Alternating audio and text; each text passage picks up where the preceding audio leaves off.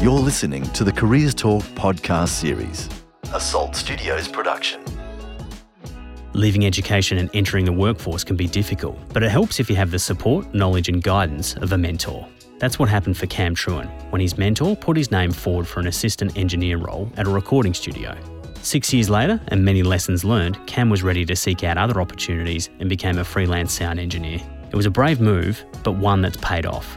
Now based in LA, Cam jets around the world with electronic music act Rufus Du Sol. In this episode, Cam explains how he got this awesome opportunity and how you might be able to do the same. Cam, we've just had a chat about your education. You got to the end of it, you got high distinctions for absolutely everything, didn't you? uh, I No think comment? That's what we said. Yeah. Pretty close, pretty close. What's your first career opportunity? My first career opportunity was I managed to land an assistant engineer role at a recording studio in East St Kilda or Balaclava called Woodstock Studios. Uh, so I'd mentioned that my mentor at the time had put me forward. The studio owner at the time was had gone to the school, uh, to the university, and had you know kind of advertised it or posted it there with the lecturers and said, "Do you know, do you have any competent assistants that would be interested in working at the studio?" And they put me forward, which was uh, so incredibly. I I kind of owe everything to that. Managed to get that interview with the studio owner, to which we um, sat in the studio behind the big Neve mixing desk. It was the best best interview I'd ever had for a job. I was surrounded by all this amazing recording gear in this incredible recording studio. And I remember we talked. We just sat there and we talked for like an hour and a half, and we just talked about music. You obviously got along then. we got along. I think we got along. Uh, We spent more time just talking about music and recording and and all that. And at the end of the interview, he goes, "Well, I think I'm a good judge of character.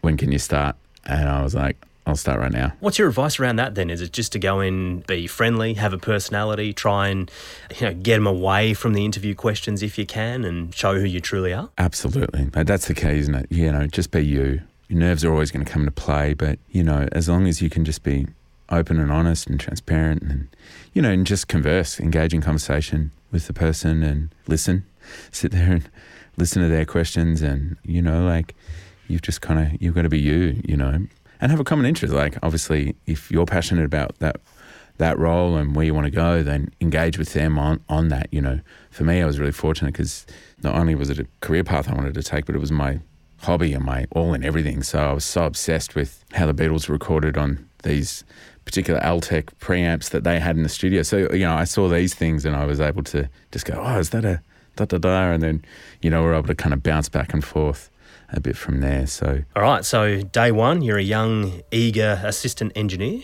What do you do? What did I do? Actually, you know what? I think it was like day one or day two. I think we had John Butler come through at that time. So that studio was renowned for um, doing a lots of blues and roots at the time. So we'd done the Sunrise Over Sea album for, for John Butler. It was like Blue King Brown, The Cat Empire.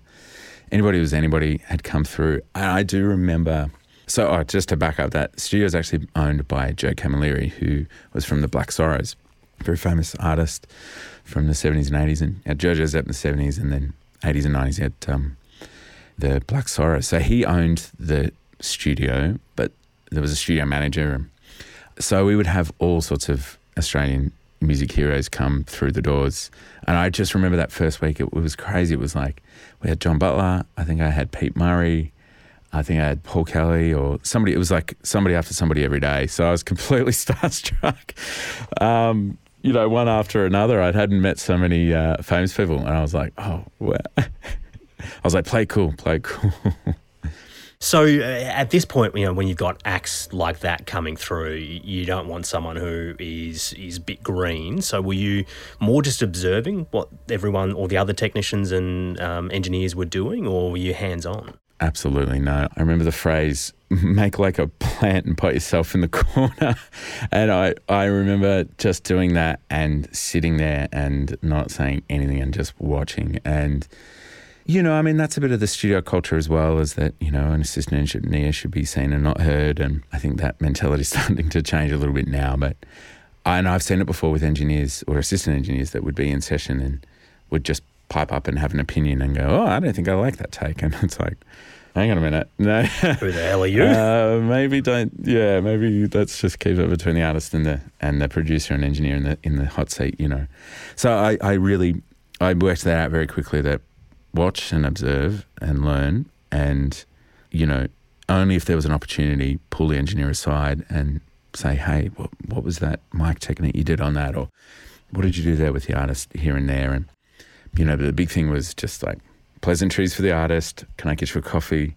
Can I go and get you some lunch? So, what were you learning during this stage? So much, so much. Just watching the uh, the engineers operate, and you know, really honing in on how he would pull sounds together, and and you can really do that because you know, there's so much feedback from you know, obviously what you're listening to through the speakers and what he would go for, and trying to put that into perspective of what I'd learnt because there's obviously, I suppose, with engineering, it's there is a technical element to it, and you, you study, you know, signal chain and process and, and all of that. But at the end of the day, it's it is a creative process, you know, and you'll come to a sound how you'll come to it. So every engineer that would come through, or producer, or even artist, would just have a different approach. They would go about pulling up a sound this way, and what you thought was right would be completely wrong. That they would go, for, and then they would get this sound, and you go, "Oh my god, that's so so cool." I remember just kind of sitting there using it as my toolbox. And I was so fortunate to have so many different great producers and engineers to come through, and I'd go, I like that trick. Well, I don't really like that, but you know, and you would kind of start to pick and choose these little techniques, and I'd stuff them into my toolbox. And then what I would do, this is the big thing, was then the session would end. You know, and some of these sessions would go for 12, 13, 14, 15 hours, right? Massive sessions, because everyone would try to condense as much as they can into one day after the session, I would stay on and I would just, once they've all walked away, because everything back then was all analog, right? Nothing was digital. So we had this big mixing desk and all this kind of outboard gear. And, and I would sit there and I'd go, you know, this is when they were done, of course. I wouldn't fiddle with it if we were midway through the session, but. And it had all been saved and locked away. Yeah, yeah and that was all changed in the morning. I'd change it. But I was like, I needed to have, a, you know, an understanding of what that bit of gear would do and how this sounds and, you know, et cetera, et cetera. So I would go through and put, you know, a kick drum through this compressor and, and I'd put it all the way through as hard as it could and it would distort and I'd go, okay, so that sounds like that. And then this would do this and that and that. So I would just learn, you know, I would take those tricks from the day or, you know, that session and look at what that engineer was doing and then kind of find my own way that way. And and so I spent years just trying to find my own in, in that sense. Yeah, it's it's really interesting because like you know, kids or students who go into their first job would be there until they've got enough experience to move on and to go to a better job. You were at Woodstock Studios for six years, so what kept you there so long? I'd end up kind of migrating out of being a um, assistant engineer into being a, a lead engineer as well. So there was a couple of head engineers there as well. We ended up acquiring another studio just down the road on Williams Street, to which I ended up running that studio over there for, for a little while. So, yeah, that was really good. Like, quite early on, I started to get, you know, a lot of demo bands or some other um, smaller acts that couldn't afford the really big, expensive hotshot producer, and I would just start to kind of sink my teeth into it that way. So, and I was working with so many, so many acts back then so many different bands, and just it would be like an EP or an album once a week. You know, it was so that was really busy. So that kind of catapulted me really quickly. Whereas in the bigger commercial studios, assistant engineers would be sitting in that position a lot longer. But I think because Woodstock was a bit of a smaller boutique studio, I tended to progress a little quicker. You made the bold move, brave move, if you will, uh, to jump out of that and get into freelance work. Why? there was a big shift from obviously the large format recording studio where it was analog, where there was more accessibility for artists to be able to create at home, right? That was that shift that was happening as I'd started in, in the studio. People could buy a small interface and obviously have a computer and we'd be able to create at home. So that was to the big detriment of the large recording format studios, you know. So we'd started to take a little bit of a hit back then. There would be months where it would be yeah, super busy and then you would have a month of absolutely nothing at all. It's just too much vulnerability. Earnings were going up and down all over the place. So I was like, right, I need something else that's going to help buffer that a little bit more. And that's when I decided to do a little bit more live work, and I'd got an opportunity to do some like in-house mixing at the at the Espy Hotel, the Esplanade Hotel in St Kilda, and so I kind of jumped into there and started to do a little bit more two or three nights a week of, of live mixing there. So, what preparation goes into putting a, a live concert or a live gig on? There's a lot. It's really different to studio recording. Obviously, it's uh, it's a one shot opportunity. You don't get to hit stop halfway through and go for that take again. You know, so there's a lot more um, anxiety, a little bit more stress involved around that. You know, there's a lot of setup required. The mixing process is is quite different there's a whole different set of tools that you have to become familiarized yourself with, with mixing console and microphones and feedback. You'll have monitors, so you'll have, um, you know, artists will have their own mix on stage. So you've got to kind of find this balance of, of doing the, the two. So yeah, there's there's quite a lot involved. It's quite vastly different, but a lot more fun because you're kind of flying by the seat of your pants a lot more, you know. Uh, I mean, if you go to YouTube and you type in gig fails, you'll see a number of videos where things don't go right on stage. And I'm sure you've had a few experiences before. What were some of them? Well, I mean, here's the most interesting thing is what am I nearly 17 years, 18 years into this business, and you think that all of those things can be behind you. Well, no, no, no. You can still have epic fails.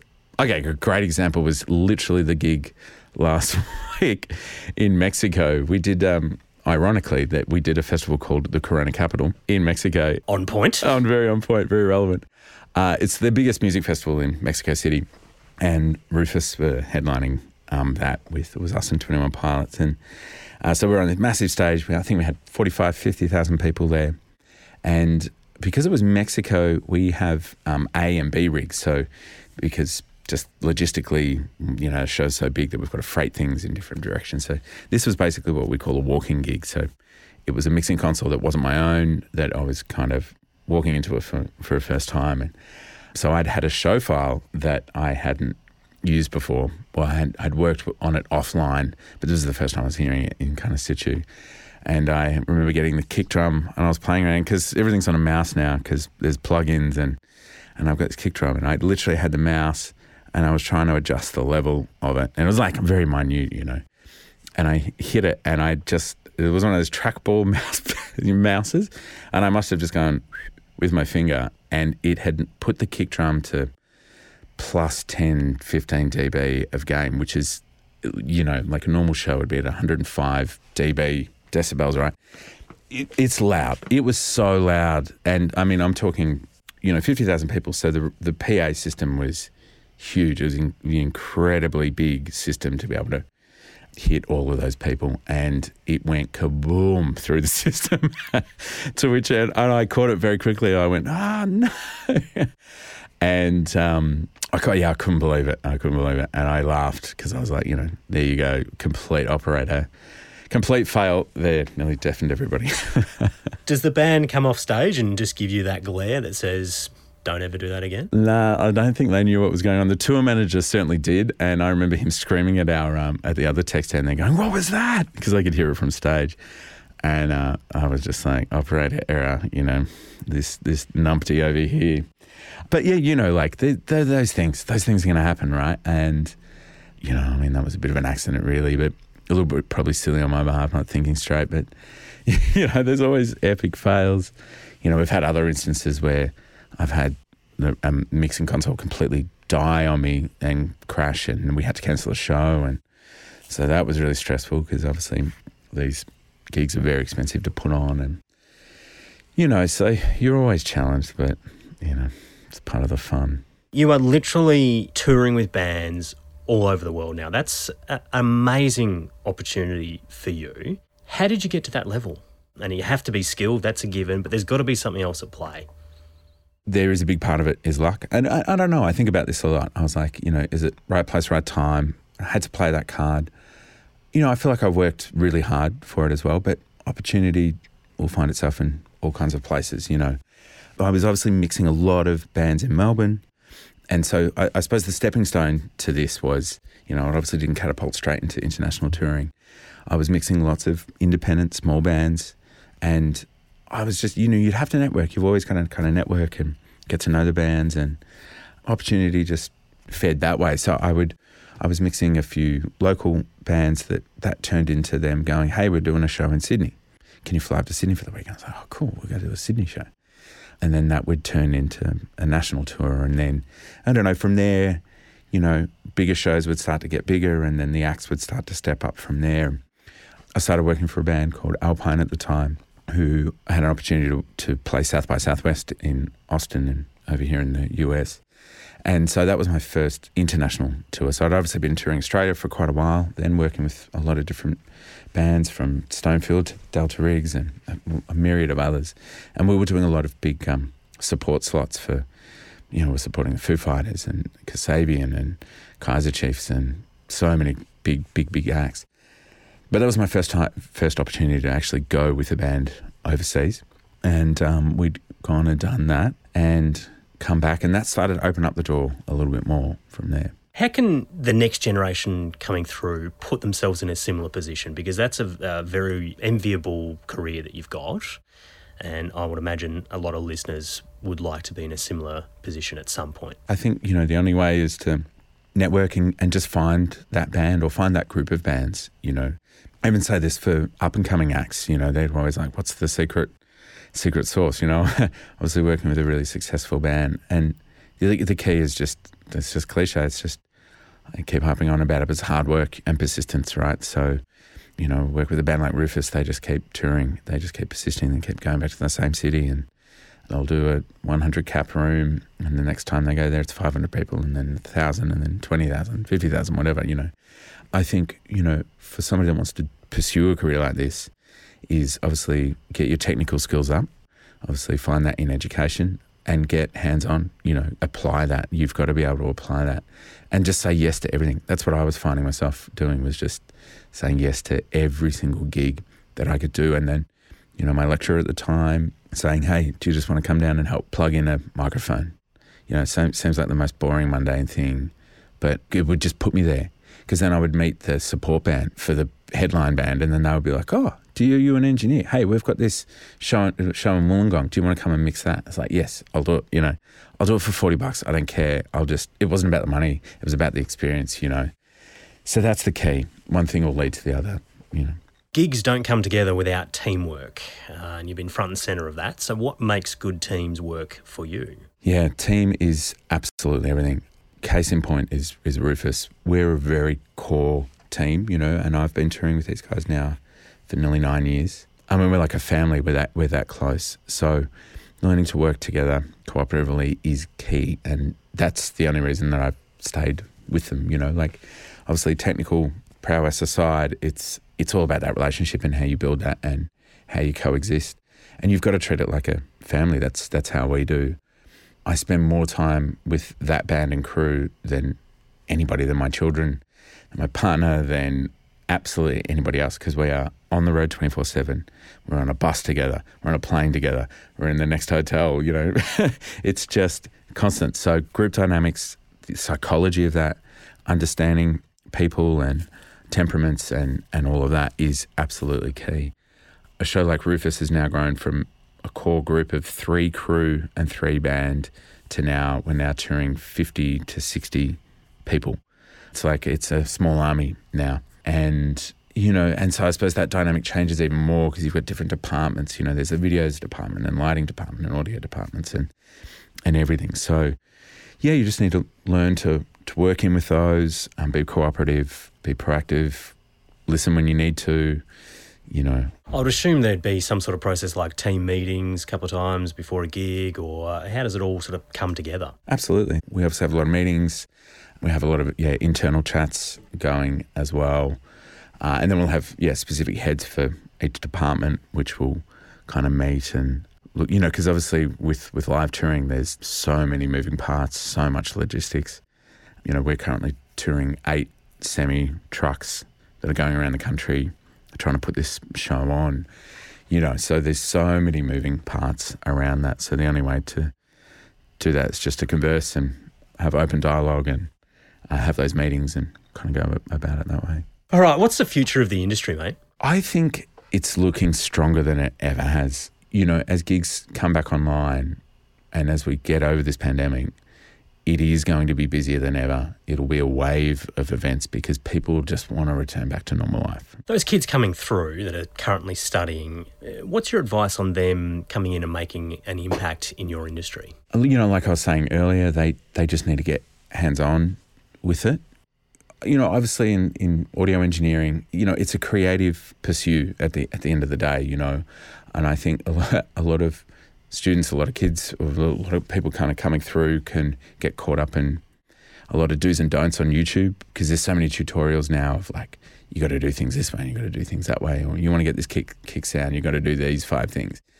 You know, I, I'm such a big advocate for just make that discovery yourself. I honestly think some of the greatest sounding productions that are coming out at the moment are of bedroom producers, which is literally people just at home playing around with sounds and pushing the boundaries of the sonic capacity of sound design and music composition and all of that. So, you know, yeah, my advice would be just explore, explore, bury your head into music, bury your head into the, the technology of it.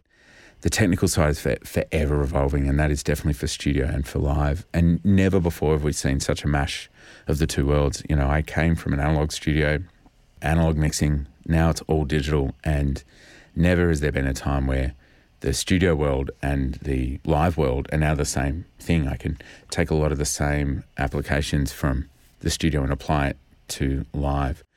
You know, and that technology is forever evolving and developing. So, you know, being at the at the edge of that and the forefront of that is is definitely the key as well. Now, Cam, finally, after all the questions that I've asked you, the one that I really want to know an answer to is does what happens on tour stay on tour? uh, they'll say that, but uh, yeah, absolutely, definitely. No, we never, never, never. You got nothing for us? Come on, no one's listening. It's just you and I. I'll take that as a yes. Cam, thanks very much for your time. It's uh, great to hear that you're kicking some major goals over in, in the US, and it's just an extension of the hard work you've put in throughout all of your career, and you truly deserve it. So thanks for your, your time. Thanks so much. Thanks for having me on.